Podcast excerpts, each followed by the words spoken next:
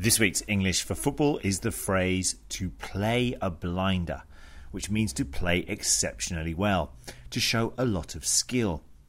Now, it can be used to describe how a team plays, but it is more common to hear this phrase to describe an individual's performance. For instance, the striker played a blinder in scoring his hat trick. Now, in the big game this weekend in England between Chelsea and Manchester City, Chelsea defender David Luiz scored a goal defended very well, and made some very good passes throughout the match.